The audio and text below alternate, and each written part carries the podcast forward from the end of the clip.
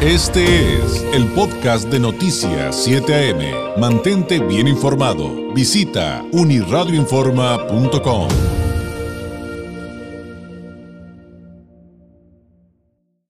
¿Cómo vendría en nuestro país la recuperación, la recuperación económica eh, tras la pandemia? O bueno, en el proceso de, salir de la pandemia, porque esto todavía va, eh, todos sabemos, todavía va para largo. Le agradezco enormemente eh, que nos tome la llamada esta mañana de jueves Roberto Vélez, el director del Centro de Estudios Espinosa Iglesias. Roberto, ¿cómo está? Muy buenos días. Hola, buenos días, David. buenos días a tu audiencia. Pues aunque ya hemos platicado en otras ocasiones, dos, dos preguntas muy básicas para poner las bases del tema que vamos a tratar el día de hoy, si nos lo permite Roberto. La primera es eh, si nos platica qué hacen en el Centro de Estudios Espinosa Iglesias. Eh, bueno, muchas gracias por la pregunta. Eh, somos un, digamos, lo que en Estados Unidos se conoce como un think tank. Eh, mexicano basados en Ciudad de México que fue fundado hace ya 16 años por una fundación llamada Fundación Espinosa García. Y, lo que hacemos, eh, en el origen lo que hicimos fue hacer un ejercicio de recuperación de memoria histórica sobre un evento que tú recordarás que sucedió en México en los 80, que fue la, nacionalización bancaria, ¿no? Así fue como arrancamos. Pero a la par, eh, iniciamos un proyecto de investigación sobre movilidad social, eh, cuando hablamos de movilidad social, eh, la pregunta básica que nos hacemos es si las condiciones de origen de las personas están siendo determinantes en sus opciones de logro en la vida, ¿no? Esa es la pregunta que queremos responder. Y para poderla responder tenemos un programa de investigación que se centra, eh, o más bien que se apoya principalmente en el levantamiento de una encuesta nacional sobre movilidad social cada seis años, ¿no? Entonces, durante esos 15, 16 años, lo que hemos hecho es un diagnóstico sobre la situación de movilidad social, sobre la situación de igualdad de oportunidad en México. Y bueno, la segunda pregunta para abrir boca era justamente esa, ¿qué es la movilidad social? Porque es el tema que nos va a ocupar a continuación como parte fundamental de, los resultados de estos análisis que han realizado, Roberto, ¿qué debemos entender pues por movilidad social? Sí, mira, como te decía, eh, se entiende eh, cuando nos hacemos esa pregunta, si el hecho de nacer eh, bajo cierto contexto es lo que va a determinar hasta dónde yo puedo llegar en la vida. Eh, el hecho de nacer, por ejemplo, en el norte del país o en el sur del país o nacer en Estados Unidos va a cambiar por completo mi suerte. Eh, ese, es lo que, lo que te preguntas y la respuesta es justamente la movilidad, el grado de movilidad. En la medida en que la gente, independientemente de que está en condiciones de desventaja de origen, pueda desligarse de esa condición de origen en términos de resultado, en términos de logro de vida, entonces lo que estás observando es un grado de movilidad social mayor. Cuando no sucede eso, es decir, cuando eh, eh, naces en cierta condición y no puedes escapar de ella y así te mantienes el resto de tu vida, lo que estás observando es un grado de movilidad social bajo. Entonces, como te puedes dar cuenta, es un término íntimamente ligado a la idea de la igualdad de oportunidad, en el caso de Estados Unidos, a la idea de, del American Dream, del, Land of Opportunity, ¿no? Claro, por supuesto.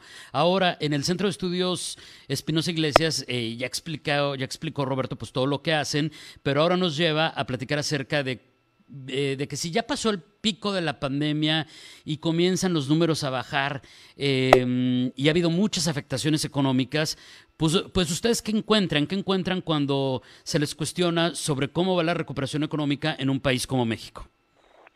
Sí, mira, ahí, eh, digamos, nosotros pensamos en, dos sentidos. El primero, eh, con relación a lo que estamos platicando de movilidad social, es decir, qué va a pasar eh, intergeneracionalmente hablando, qué va a pasar en el largo plazo con los, con los niños de hoy eh, o con los jóvenes de hoy, eh, a la vuelta de la vida, este impacto, por ejemplo, en términos de ausencia de escuela, etcétera, cómo puede, cómo puede afectarlos, y no solamente en promedio, sino cómo puede afectar de manera distinta entre los distintos lugares de la escalera de la escalera social. ¿no? Entonces es una pregunta que tenemos ahí y pues tenemos que seguir el vaivén de eh, la caída y la recuperación económica eh, o la forma de la recuperación económica que se está observando en el caso mexicano, ¿no? Entonces, eh, la primera tiene mucho que ver con identificar los problemas estructurales del país que vienen de antes de la de la pandemia y cómo la pandemia puede potenciar ese, ese problema estructural.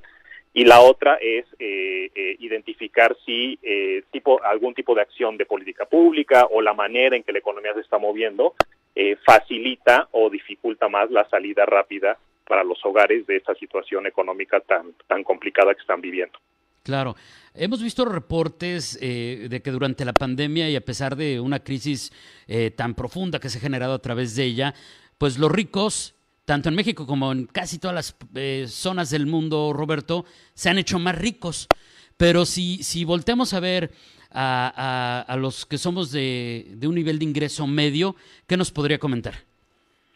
Bueno, eh, es esperable que, que, suceda un patrón eh, con estas características para la población que se encuentra en una posición de ventaja mayor. ¿Por qué? Porque de manera privada pueden protegerse del choque, ¿no? Es decir, este, pueden soportar eh, y amortiguar un golpe y en el momento en que eh, vuelve a activarse la economía, pues simplemente retomar actividad y, y, seguir funcionando como se funcionaba no, no va a decir que exactamente igual que antes, pero sí con la capacidad para volver a eh, eh, estar en una situación de ventaja que ya tenían de antes, ¿no? El problema está cuando tú no tienes esa profundidad financiera, cuando tú no tienes esa red de protección social para soportar este tipo de golpes, ¿no? Entonces, eh, en términos, por ejemplo, de, de, mercado laboral, digamos, si estamos hablando de la gente eh, que está que está empleada y perdió su trabajo y la fuente principal de ingreso de esas personas es su trabajo, pues ya te imaginarás eso qué implicaciones tiene, ¿no? O sea, no te lo tienes que imaginar, lo, lo estamos viendo, ¿no? Entonces, eh, efectivamente, lo que lo que se observa es un patrón de recuperación mucho más rápido en la parte alta de la distribución, un choque muy fuerte en la parte baja de la distribución y una recuperación muy lenta y, y preocupante en la parte media de la escalera que ustedes dicen finalmente esto va a provocar que, que, esta recuperación sea desigual. Exactamente, e-, ese es el tema, ¿no? Eh, entonces ahí tienes que pensar en eh, qué deberíamos estar haciendo para que el choque no se reparta de manera desigual y todavía profundice eh, en, en mayor medida la desigualdad vigente y limite sobre todo hacia futuro eh, las de por sí limitadas opciones de movilidad social de las personas, ¿no? Entonces, ese es, ese es un problema eh, eh, que, que, tenemos que observar y no solamente estarnos fijando en los promedios de la recuperación. A ver, ahí habría un tema bien interesante ligando el asunto de, la movilidad, de las regiones, de la movilidad social de las regiones. hay eh, se, podría hablar entonces en determinado punto, Roberto, acerca de que hay zonas más afectadas por esto que otras, limitándolo al, a la República Mexicana? Bueno, en, el corto plazo, eh, digamos, por el tipo de cierre que, experimentamos, claramente hay zonas de la, de la, del país que se ven más afectadas, ¿no? Por sector, por, por tipo de actividad económica. Y de hecho, eh, tú lo que observas en el caso mexicano en términos de, ingreso laboral, y esto es en lo que se va, eh, me baso en, el, en un artículo que recientemente publicamos de, con la autoría de Luis Ángel Monroy Gómez Franco, lo que observamos es que el mayor choque en términos de pérdida en el ingreso laboral per cápita se observó en Ciudad de México, 18% de caída, ¿no? Y cuando tú ves a otras entidades federativas también eh, afectadas de manera importante, ves por ejemplo a Baja California Sur o a propio Quintana Roo, que pues sabemos muy bien eh, en qué concentran su, su economía, ¿no? Entonces, el sector de actividad afecta y luego está eh, en el cómo afecta, ¿no? Entonces, por ejemplo, si pensamos en el caso de Ciudad de México, tú lo que observas en términos de esta recuperación asimétrica que se está dando, que, eh, digamos, si colocamos a la gente en la escalera social de ingreso laboral, los que estaban en la parte más baja en Ciudad de México, ahora están más cerca de los que estaban en la parte baja de la escalera eh, laboral de otras entidades federativas que de por sí estaban eh, en niveles más bajos, ¿no? Es decir, ahora los pobres laborales de Ciudad de México se parecen más a los pobres laborales de otras entidades federativas, cosa que no sucede con los de la parte alta de la escalera laboral. En, ese caso, los de la Ciudad de México mantienen su posición anterior a la de la a la de la pandemia. ¿Y, hacia dónde ven que esto se encamina? O sea, esto que nos está explicando hoy Roberto respecto a, esto que titulan en este reporte la lenta y desigual recuperación económica, eh, limitará aún más la movilidad social en México. Se los vamos a compartir, por supuesto, en nuestras redes. Eh, se, ¿Hacia dónde va? ¿Se, va a acrecentar todavía más? ¿Ustedes prevén esta desigualdad, esta manera en la que ya nos narró se están dando las cosas? Digamos, si no hacemos nada, lo que puede provocar es que se consolide una situación con estas características. ¿Y qué significa estas características? Pues eh, lo que te sugiere la tendencia son dos cosas. Una, como te decía, no se está recuperando el empleo tan rápido en la parte media de la escalera, pero sí se está recuperando muy rápido en la parte baja de la escalera. ¿Qué te quiere decir eso? Que los que estaban antes en la mitad ahora se están colocando abajo. Es decir, el mercado laboral se está precarizando, ¿no? Y por otro lado, si tú se te hace un hoyo a la mitad de tu escalera, eh, lo que acabas teniendo es una situación eh, eh, polarizante, ¿no? Tienes a los de arriba, luego un hoyo en medio y a la gran cantidad abajo, ¿no? Entonces, cuando tú haces una combinación de precarización con polarización, las tensiones económicas e incluso las tensiones sociales se pueden incrementar y pensando en términos de largo plazo, claramente las, las ventanas de oportunidad para la población joven se cierran todavía, todavía más. A ver, eso lo debo entender como que entonces va a estar mucho más complicada la movilidad social eh, para estas generaciones. O sea, la oportunidad, la oportunidad de, salir adelante y crecer. Así es, digamos, porque no hay nada que nos sugiera que este choque esté generando una, una situación eh, más adecuada para, eh, para que eso cambie. Es decir, si tomamos aprendizajes de un choque con esas características y resolvemos problemas estructurales, entonces sería una buena noticia. O sea, imagínate que salgamos de este, de este choque aprendiendo que necesitamos fortalecer nuestro sistema de protección social y que entonces, eh, como país, eh, actuemos en consecuencia. Eso sería una gran noticia, ¿no? El problema está en que si identificamos que efectivamente choques con estas características golpean de manera desigual y después de observarlo no hacemos nada al respecto, entonces, pues a, lo que nos lleva a eso es justamente lo que tú mencionas. Esta posible, esas mayores limitaciones a movilidad social y a una mayor desigualdad de oportunidad. Entonces, Roberto, también para eh, detener esto, para eh, limitar todavía estas, eh, controlar que se amplíen estas brechas de desigualdad, pues entonces también entiendo que tampoco es necesario inventar el hilo negro. Eh, digamos, hay como, hay como cuestiones básicas que hay que, hay que resolver y que ya estaban presentes desde antes y, y, más bien deberíamos tomarlo como una oportunidad porque el choque nos ha mostrado la debilidad estructural, ¿no?